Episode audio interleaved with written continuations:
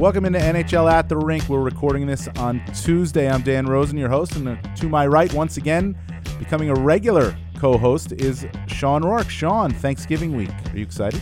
Uh, I'm excited. You know what? After we finish uh, recording this, I'm going to listen to it maybe 15 times on my drive home to New England for, for Thanksgiving yeah, on be a little Wednesday. bit of traffic for you. There might be a little bit of traffic, yeah. so we should maybe do five episodes. Five episodes to give you a little time. I don't know if the kids want to hear five episodes of us talking. That's all right. They don't have a say. Oh, well, that's a good point. So Thanksgiving week, it's U.S. Thanksgiving week, obviously.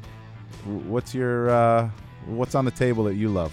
You're not even going to know this one. This okay. is a Roarke specialty. Oh, is it probably a Rhode Island specialty, isn't it? I don't right? even know if it's a Rhode Island specialty. Christmas salad, we have it at Thanksgiving. It's marshmallows, whipped cream, pineapples, and grapes. What? It's the best ever. You put it with your turkey and your mashed potatoes. Oh, that fantastic. Sounds terrible. Oh, it's so good. I'm a traditionalist, but you gotta like the sweet potatoes, mashed sweet potatoes with some baked marshmallows on top. That's so what I like to We both got marshmallows going. we on. got marshmallows, but you might got, explain a lot about us. You got way too much fruit going on in the on a Thanksgiving table. Anyway, let's get to the podcast. We're gonna have Nick Cotsonika on, our columnist from NHL.com, and we will be asking him a little bit about the Mike Babcock situation with Mitch Marner both of them confirming, admitting that a number of years ago, Mike Babcock asked Mitch Marner to rate his teammates' effort from hardest to least hardest. That was in the year 2016 17. That's obviously come to light since the firing of Babcock, all the fallout in Toronto. Mike Babcock re- has come out and said he regrets that decision, has apologized to Mitch Marner. Marner has confirmed that Babcock has apologized, that their relationship mended and it was fine, but it does obviously lead to a question about Mike Babcock. Is there a stain on his resume now as he maybe looks to get another job in the National Hockey League. So we'll ask Nick about that. We also have Minnesota Wild general manager Bill Guerin on to talk about the Wild and their start and his first few months as the general manager. But I wanted to keep it on the ice at the start here, Shawn, and go to Rasmus Dahlin and the Buffalo Sabres. A concussion for Dahlin sustained in the five to two loss against the Tampa Bay Lightning on Monday. And Eric Cernak is the one that clipped him with the elbow. He's going to have a he is having a hearing with the Department of Player Safety. We're recording this before we get any news on that hearing, but what a tough blow at a tough time for the Buffalo Sabres to lose Rasmus Dahlin. Oh, it's unbelievable. I mean, they're they're foundering, and they have been since before they went to Europe a couple of weeks ago. Um, every game's close. I think you know they're they're still trying to find their identity. I think the the ghosts of last year, when they followed a very yeah. similar path, are are haunting them a little bit. And I think one of Ralph Krueger's main jobs as the new coach there, and, and one I think he can be successful at, is to convince the holdovers that this is not a repeat of the disaster they had last year when they led the league in late November and then the bottom fell out and and they plummeted towards the the cellar. But uh, you know, and and you've already seen some of it. Some of those guys that really struggled through last year are playing well. Ristolainen, who's going to have to be good now, even better now, if Dahlin's out for any period of time, is playing almost 24 minutes a game and has, has really flourished under Ralph. So I think, and, and then you look at some of the scorers, the same thing. So I think the message is getting through individually. As a team, now they have to come together. Yeah, it's hard not to say we've seen this story before. It's hard not to like I was on this podcast and in a mailbag and doing other things pumping out the Buffalo Sabres saying this is different. This is different, but the one thing you needed to see, especially when they got off to that 9-2 and 1 start was when they struggled how quickly they could get out of it. Well, they're 2 8 and 2 in their last 12 games. That's a lot that is a good chunk of time and you so now I do wonder like am I going to be guilty of a second year in a row because I did it last year with Buffalo too of believing that the wins were going to start coming and they were going to be okay and you remember last year they were 17 6 and 2 on November 27th and they went 16 33 and 8 the rest of the way. I'm wavering a little bit again on them. I think it's different because I think Jack Eichel's maturity, his leadership maturity is is better. I think the message from Ralph Krueger, as you were touching on, gets through more than the message from Phil Housley. Not a knock on Housley. It's just the way Krueger delivers his message. Some of the guys are playing better, but boy, I, I was saying it about a month ago that when they hit this hit, hit a slump, how quickly are they going to get out of it? They're not getting out of it. They're they're not showing many signs. Well, they've played a lot of really close games, so uh, you losing know, if them. They, if they could turn that around, I think the biggest challenge for Ralph is going to be, and, and the thing that struck me when I spent a lot of time with him in, in Stockholm, is he was talking to the the Swedish coaches. They had a, a conference, and one of the things he said, he said, is that I don't even acknowledge a problem until I have a solution for it, and we're not negative. We're not a negative culture. We don't bring up negatives with our players. We bring up positives. When they do something well, we'll tell them when they did something wrong, but then we'll point out what they did well. And I think that that is such a different message for today's players. And I think it resonates with the younger players today. That, but it also takes a while for it to take effect. Guys are so used to being called on the carpet when they lose and when they struggle, and, and for that pervasive negativity to take over.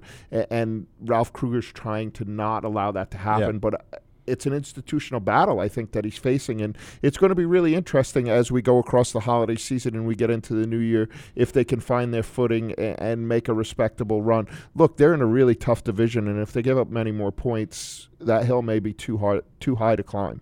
The, he's not trying to punish. He doesn't punish this this team. He's trying to build and grow with this team, and that that's what they, that's why they hired him. They didn't hire him to you know to to whip him into shape or anything like that. But let's stay in the Atlantic Division and Keith Yandle. My goodness, Shawn, let me tell you something. If I lost one tooth in a hockey game, and I don't play regularly, but if I lost one tooth, maybe I come back in that game on the bench. Probably not going back on the ice. Two, I'm out. Sorry, that's my excuse. I'm done. Nine. He lost nine teeth on a dump in. The puck hits him in the face Saturday night in the first period, and he played the third period. He came back, and then he played Sunday too, and has kept his Iron Man streak alive at 821 games. I don't know what more to say about Keith Keith Yandle. I mean, we talk about toughness, and it's an overused term, but that's toughness. My goodness. I lost my front tooth in sixth grade playing hockey in the recess yard. Okay. I missed three days of school.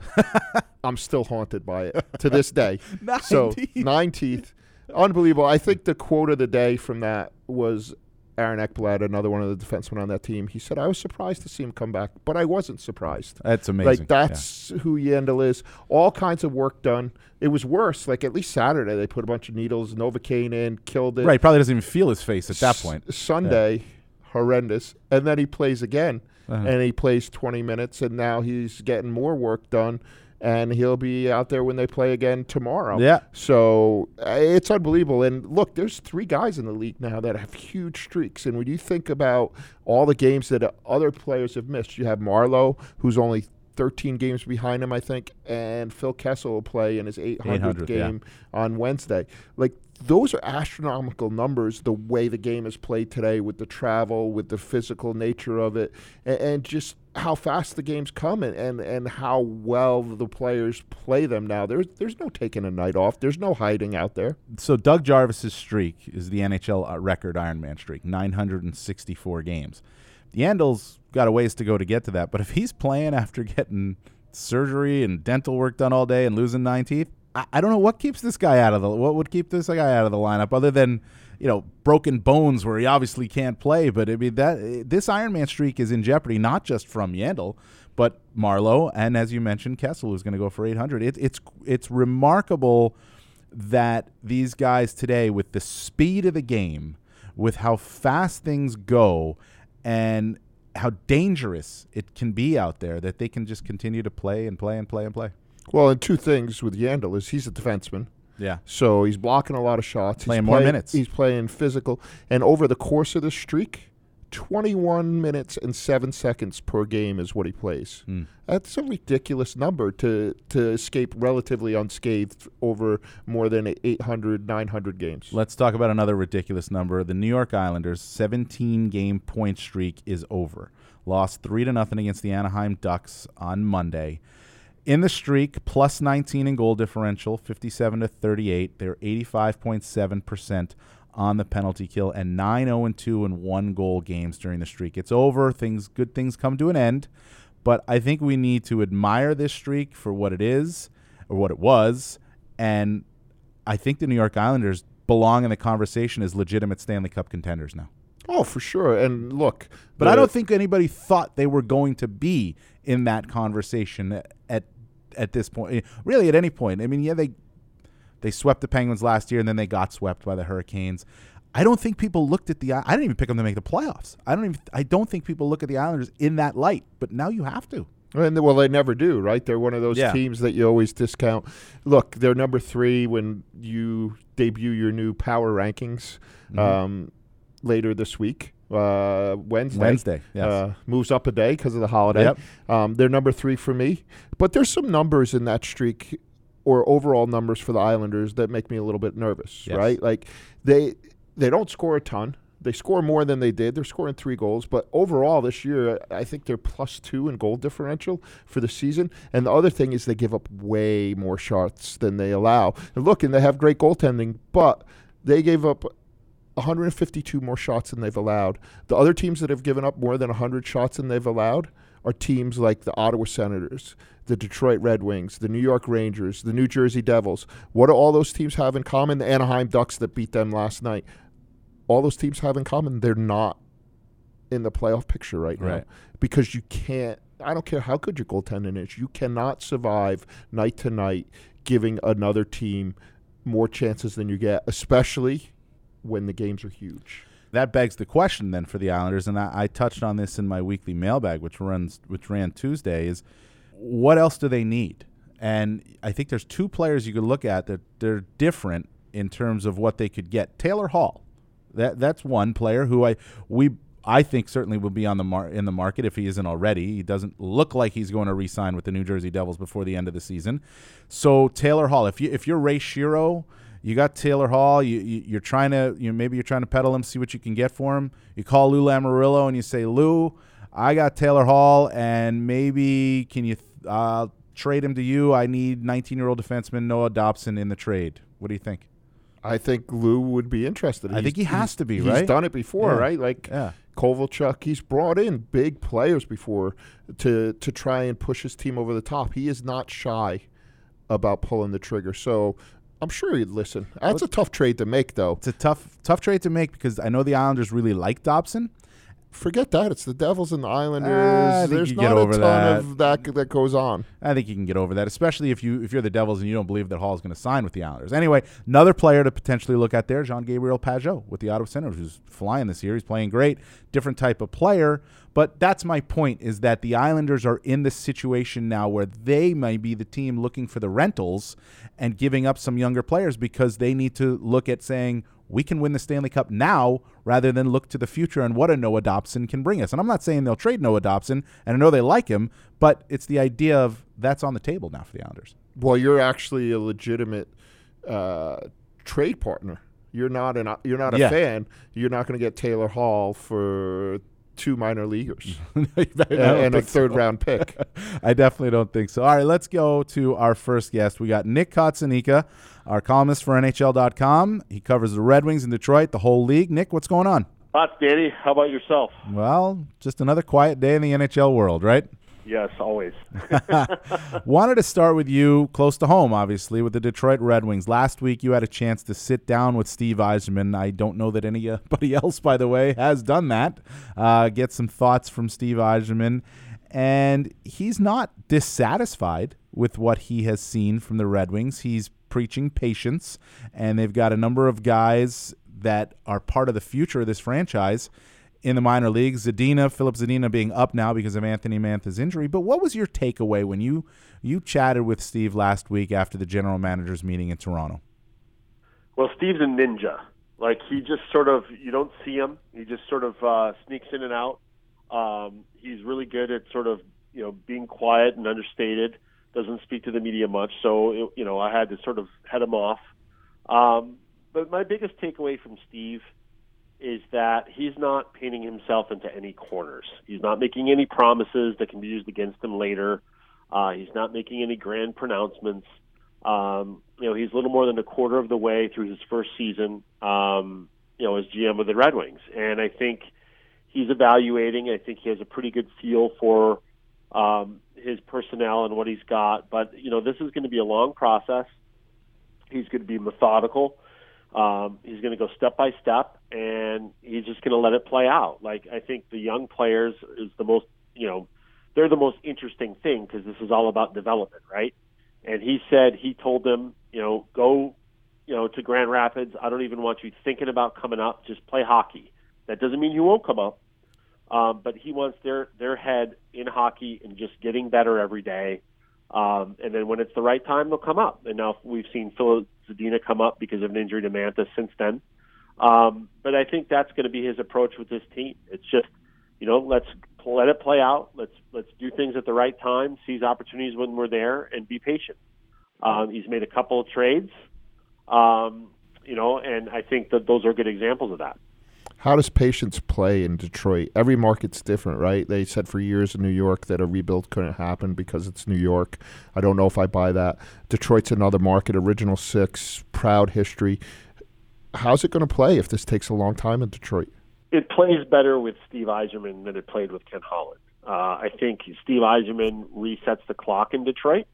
Um, let's face it, you, you, there are high standards in Detroit. People were used to not only winning hockey, but you know, star-studded, exciting hockey. You know, for 25 years, the Red Wings were the class of the NHL. They had a roster of Hall of Famers. Uh, they won four Stanley Cup championships in that period. Um, you know, there's been a lot of great hockey in Detroit, and now is the hard part. It's the down part of the cycle. Um, I think Steve coming in um, gives it a fresh start. You know, like I said, resets the clock. It's not going to last forever. I think people are, will lose patience eventually, but for right now, I think there's trust in Steve.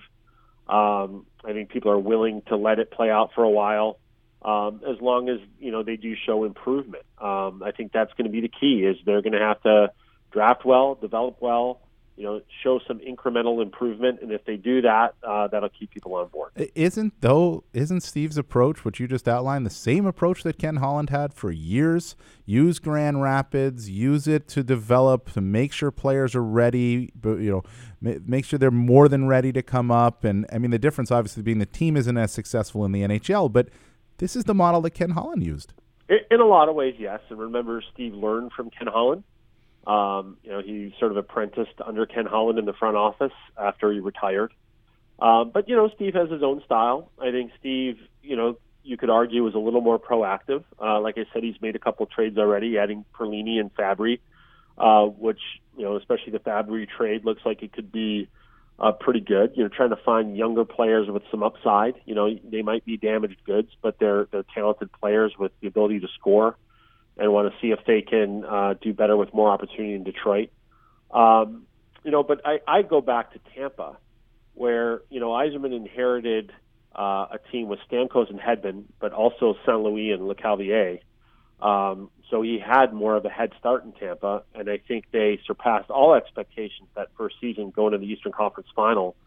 But if you look at it, Steve wasn't fooled by that, and he still reconstructed that roster in a lot of ways uh, they missed the playoffs a couple years. He had to to go through uh, a building period even in Tampa, and I, I would expect him to do something similar in Detroit. The let's move on away from the the Red Wings to Seattle. Another story you covered for NHL.com last week.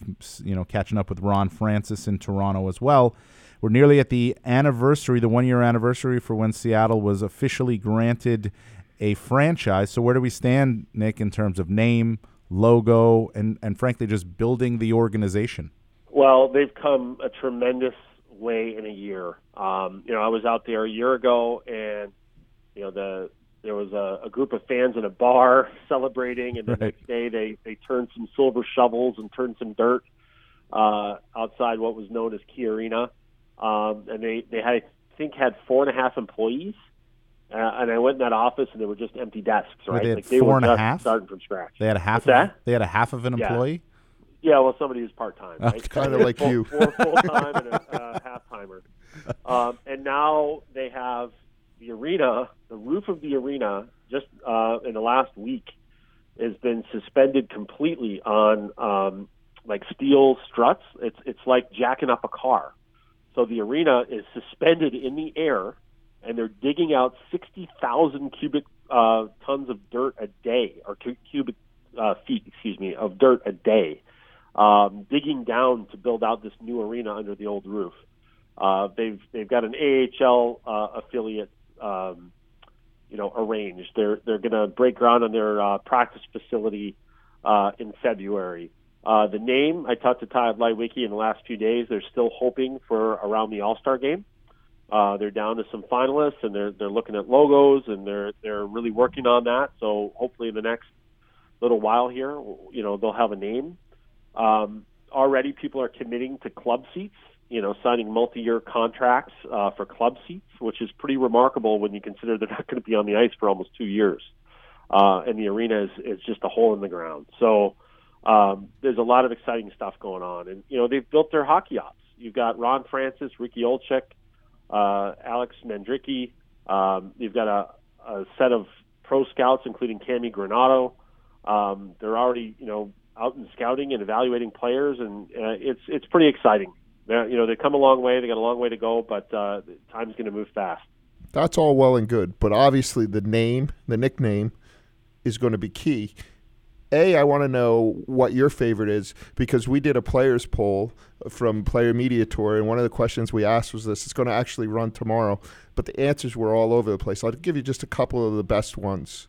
Roosters, that was that was Rasmus Dahlin. The Seattle Grunge was yeah. Ryan O'Reilly. Uh, a couple of guys wanted the Seahawks. Somebody wanted them to yeah. be the Space Needles. The Seahawks. Uh, yeah, yeah, the Seahawks. Somebody wanted them to be the Space Needles, and I believe it was John Klingberg said they should be called the Pigeons. The Pigeons. Yeah. So, what do you think out of the five, the five favorite names is going to be the one that ends up being their name? It's funny. The Roosters I got out of Rasmus Dahlin, and I think I asked him why. He just goes, "I just think it would be funny." but as it um, would, you know, my favorite is not going to happen. It's the Metropolitans. Like I just think that's way too cool. Like they're the first U.S. city to win the Stanley Cup. Um, why would you not want to? You know, and they are going to link to that history in lots of ways. But I would love them to be the Metropolitans. And then you know, second to that, like I want a classic name. Like they're trying to to have an instant original six type vibe, right? Like they've got a great hockey history. And it's funny you mentioned the Seahawks. You know, they had a hockey team in Seattle named the Seahawks, a pro hockey team before there was an NFL team named the Seahawks. Like there's an incredible history there. So that's what I'd like. Like Metropolitans, Emeralds sounds classic because it's the Emerald City. Uh, I don't think any of those are going to be the name. Like my money would be on Sockeyes or Steelheads. Um, but we'll we'll see. Like I really have no inside knowledge of, of what it's going to be. But like, you know, I not to get too far in the weeds, but I did a big story on on Seattle hockey history, and it's just it's really cool. Like they they beat the Montreal Canadiens to win the Stanley Cup in Seattle before you know before there was the NHL. Like it's just a really cool history, and there's been pro hockey in Seattle almost continuously since then. So um, you know, there, there's a pretty cool history there that I would love to them to link back to. Well, that's for then. Let's wind it back to now. Uh, and we mentioned at the top of the show, you were not on yet, but we mentioned at the top of the show that we were going to ask you about Mike Babcock because you did cover Mike Babcock in Detroit for a number of years. You probably know him better than Shawn and I know him. And obviously, with the fallout of his firing in Toronto now, the latest being the Mitch Marner story uh, and the, the list that Marner had to give Babcock a number of years ago. I'm curious, this style that Babcock has, how do you think it plays now with today's players? And is there a stain on him, or as he looks for another job, is he going to have to change his ways a little bit? I think he'll have to change his ways a little, but like, a, I don't think there's a stain on him. Um, I think you look at coaches; he's a, he's a damn good coach. Mm-hmm. Uh, he's an accomplished coach. Um, you know, I think you look at John Tortorella. Uh, he's had multiple opportunities um, with, uh, we all know Torts' reputation, and he's adjusted himself a bit, but he's still Torts. And I think that would be the same for Babs. Um, you know, it's funny. I, I, I went back and pulled up a story I wrote in 2013 uh, for Yahoo back when I was the NHL columnist there, and the lead is pretty funny because you know, this was at a time when maybe he did his best coaching job. The Red Wings were, you know, almost upset the Blackhawks in the playoffs that year when the Blackhawks went to win the Stanley Cup. Um, and Brendan Smith uh, gave me an anecdote. I said, "What's your best best Bab story?" And he goes, "They lost the night before in Calgary. They're in Edmonton, um, and Babcock told him he was going to be a healthy scratch. And Smith goes, okay. And Babcock snaps at him, no, that's not okay. and Smith collects himself and he's like, okay, uh, all right, you're right. And Babs told him he needed to work on. And the next at the skate the next morning, Babcock told him he was in the lineup. And here's the quote uh, from Smith. He goes, I don't know if it was playing with my mind or whatever it was, but I guess that's a funny story that I have about Babs. Maybe he wanted some fire out of me and maybe a higher competition level. I'm not sure what the whole thing was, but he wanted me to play better, and I did. You know, and this stuff has been going on with Mike his whole career. This is who he is. Like he he plays mind games. Um, he's tough on players. He prides himself on telling people what they don't necessarily want to hear, but what they need to hear. Um, in that same story, I asked Jakob Kindl, I'm like, you, you hate Babs? And he, without hesitation, at a morning skate before a playoff game, goes, oh, yeah, I'm not sure I'm the only one who hated him. He's hard. Wow. Like, when you win, that stuff is spun as part of Mike Babcock's genius. Mm-hmm. When you lose, and you've struggled for a year, which is really what the Maple Leafs have done, uh, it all comes out in a negative way, right? Like, if you're going to have that style, like Torts did, um, you better win because it's it's hard. It's hard to play for, and when things go off the rails, it's an easy way to for you to get attacked. And I think we saw the same thing when Torts left New York and other stops. So, you know, players did not love playing for Scotty Bowman. Um, we all know the famous quotes ab- about Scotty. He he won, right? So, I don't think I don't think that's the issue, right? So he I'm sure, you know, if the money works out and Mike wants to coach again, there will be opportunities for him. I'm sure he'll have to adjust some things, but he's still going to be Mike Babcock, and you know, you, it's all about results. If you win, you'll you'll be looked at as you know the hard nosed genius, and if you lose, uh, this is what happens. Do you think he wants to coach again? You know, I don't know. Uh, knowing Mike, I could I could see a couple different scenarios. Like you know, he's a coach that's in his blood but he's also a guy who prides himself on reinventing himself, chasing the next challenge. Um, look, he's going to be paid very well for a long time to not coach. Um, so I'm sure he'll he'll do some corporate consulting, which is what he's already done in the past. Maybe he wants to try a different role. Um, I could see him pushing himself to do something different. Um, I think it will just depend on on what presents itself and how the contract stuff works out. And you will see the Toronto Maple Leafs. I believe you'll be there in Detroit uh, Wednesday night, so you'll see the Sheldon Keefe era off to a, a good start, two and zero. Oh. What are you looking for? You know, with these Maple Leafs now under Sheldon Keefe. Well, like you have, I've been following from afar, and and you know I see that there's an emphasis on skill work um, in practice, and there's a different vibe, and you know, I'm just going to go with my eyes open and ears open and just sort of see. Uh, like I don't know Sheldon, I know of him, um, so looking forward to meeting him and just sort of talking to him a little bit. Um, what I do like, you know, and I think whatever whoever the coach is, and Mike Babcock said it himself. Like I think ultimately you want your president, GM, coach all in alignment, right? Like there's you definitely want you know differing viewpoints within an organization. I think that's healthy. Um, but at the end of the day, everybody's going to be pulling in the same direction.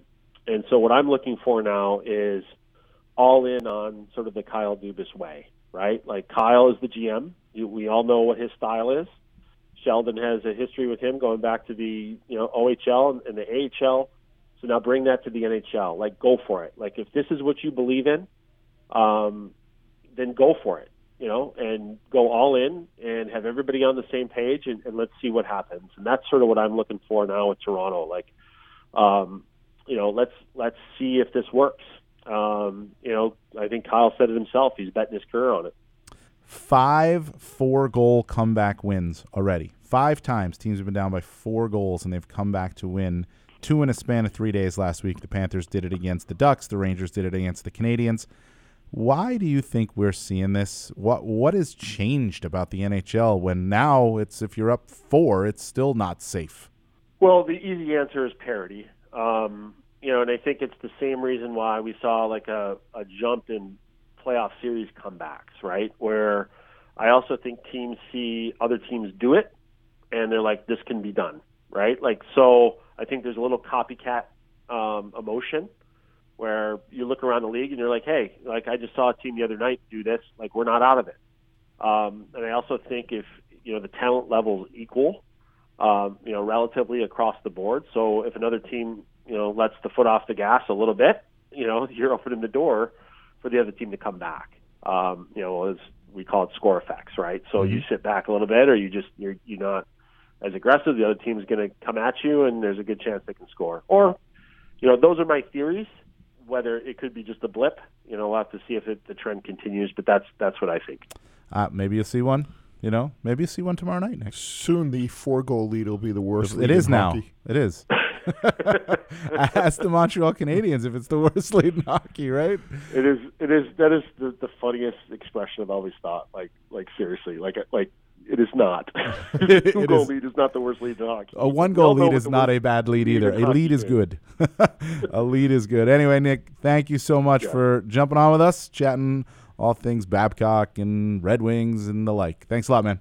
Good talking to you. Happy Thanksgiving. You can follow Nick on Twitter at Cotsonika. And the latest team to pull off that four goal comeback was the New York Rangers, Shawn, who were, who were playing better. I mean, they had the comeback against Montreal, and then they were down a goal in the third period against the Wild on Monday. I covered the game at the Garden. They get a late power play. They score. They win it in overtime on a Tony DeAngelo goal. You've got Mika Zibanejad coming back into the lineup most likely on Wednesday against Carolina it seems to me that the the rebuild situation here with the Rangers, they're they're developing nicely, and that's what David Quinn was talking about after the game against the Wild. How you have to develop into a team, and that game against the Montreal Canadiens, the way they responded and the way things were on the bench, he said that was a moment where he kind of realized we are developing into a team. And that would be great because you want to see good things happen. The league's a better league when the Rangers are a good team in it. There's still some questions there, right? Their goaltending's not the greatest. No. Well, right? Lundqvist got 455 wins now, fifth well, all time.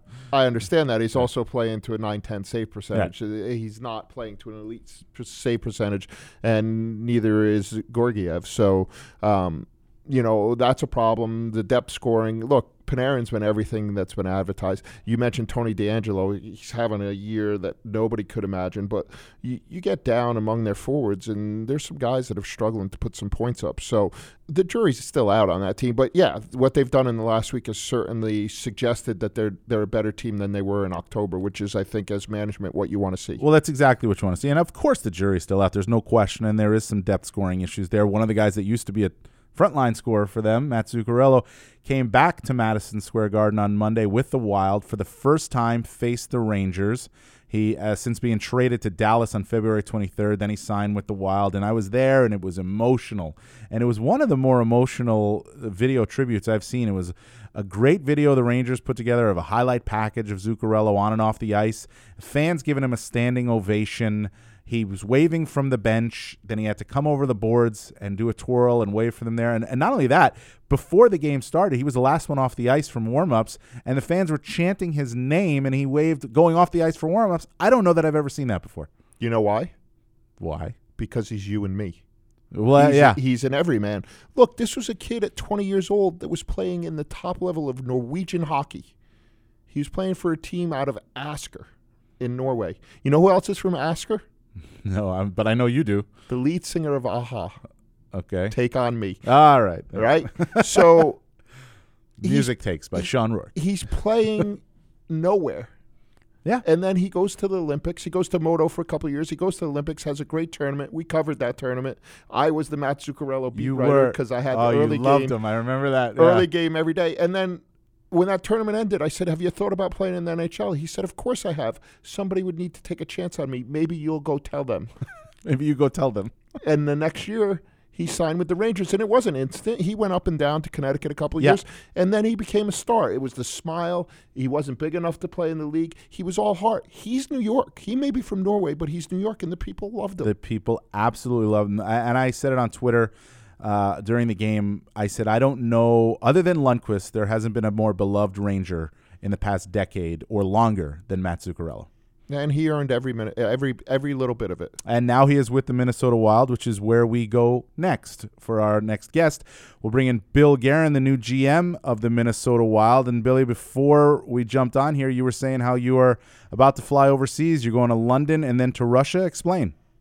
Yeah, uh, my daughter is um, at Durham University over in England, uh, getting her master's degree, and um, uh, I, I was heading to Russia anyway, so I decided to go a couple days early and, and visit with her real quick. I haven't seen her in three months, and the rest of my family decided to go too. So we're gonna we're all gonna meet up there for a couple days and have a, a family Thanksgiving, and then I'm gonna head over to to Moscow to meet with uh, with Kaprizov and make sure we're on the same page and that everything's trending the right way. And do you think it is with him?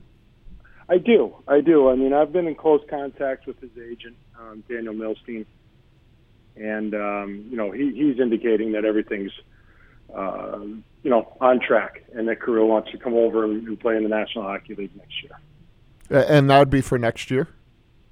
Yeah. Awesome. Uh, for this year's Wild, you, you, know, you've had a while to see the team now. You kind of got into the job a little bit late, later than a lot of times you would inherit that general manager's job. Uh, what is your timetable as you look at this team and you try and figure out what you want to do and the stamp you want to put on it? Well, uh, like you said, it was a, a, an unusual time to to get this job. Um, not not a bad time. Um, but I've I've definitely had to take my time during the beginning part of the season to kind of evaluate everything that's that's going on. Um, you know, even if even if I wanted to bring uh, you know somebody from another team or you know some staff members on board, it's a little late to be doing that. So um, I, from top to bottom, I, I've just been evaluating um, how things have been run here in the past, how how we want them to look in the future, and where we want the changes to take place, if if any at all. How long, Billy, do you give yourself for this evaluation period? Do you need a full season? Do you need less? I mean, where where, where are you at in terms of like a timetable for evaluation? You know what? There's certain kind of checkpoints during the year. I mean, uh, Thanksgiving being one of them, then New Year's, um, as we start inching closer to the trade deadline, just assess where we are as a team and and the the, the progress that we that we're making. And um, you know, I've said it before. A lot of what goes on here is going to be ter- be determined by by what the team shows me, what the coaching staff shows me, and and and how we're moving forward and getting better. Um, and to be honest with you, I, I've seen progress. I, I've seen progress in our game. Um, you know, this is a, a you know caught me off guard was was how tight this team is um, how together they are. I, I think um, you know the, the expectations were, were almost the opposite coming in, and I've been pleasantly surprised with it. So there's been a lot of you know our record doesn't doesn't show it, but um, there have been a lot of positive things that have gone on in Minnesota this year. One of the things, Billy, we, we were riding the elevator at Madison Square Garden down after the overtime loss against the Rangers on Monday, and it was yet another game where you have a lead in the third period, you commit a penalty, this one an offensive zone penalty give up a late power play goal, and then lose in overtime. And it's like the sign of a team that's still trying to figure out how to win. It doesn't quite know, but this is not an inexperienced team either. So why do you think that is happening to this team when I mean you got guys on this team that are veteran players? Yeah, we do, and um, you know my, my expectations for for that group are that they need to lead, and in times like that they need to be better, and they they can't be the ones that are that are costing us games. They they're the ones that have to to lead the way. They have to pick everybody up around them and and and show guys how it's done. We we we've got players on our teams who on our team who have a lot of experience. Um, you know, both in the NHL, international level, Olympics, all that stuff, uh, and, and they need to show the way.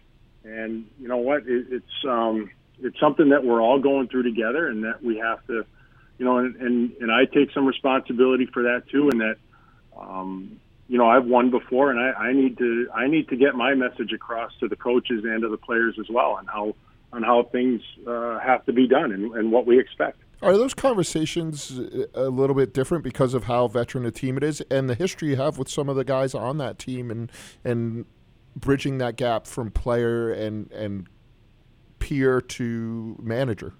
Well, you, you have you have to have I mean, everybody's different, so you have to manage everybody's personality differently.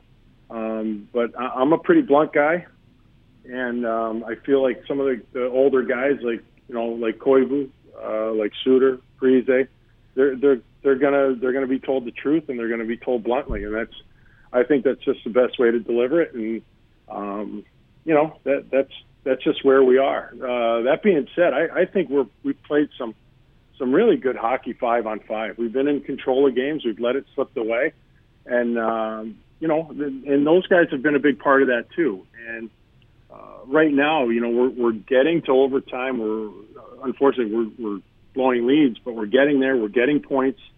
Um, you know, and, and we're playing very good hockey at times. And, and those older guys have been, uh, you know, a big part of that too. So, you know, even though we've lost some overtime games here and we're struggling three on three, we've, we've played some good five on five hockey, and there are some really good signs of, of, a, of a good hockey team here.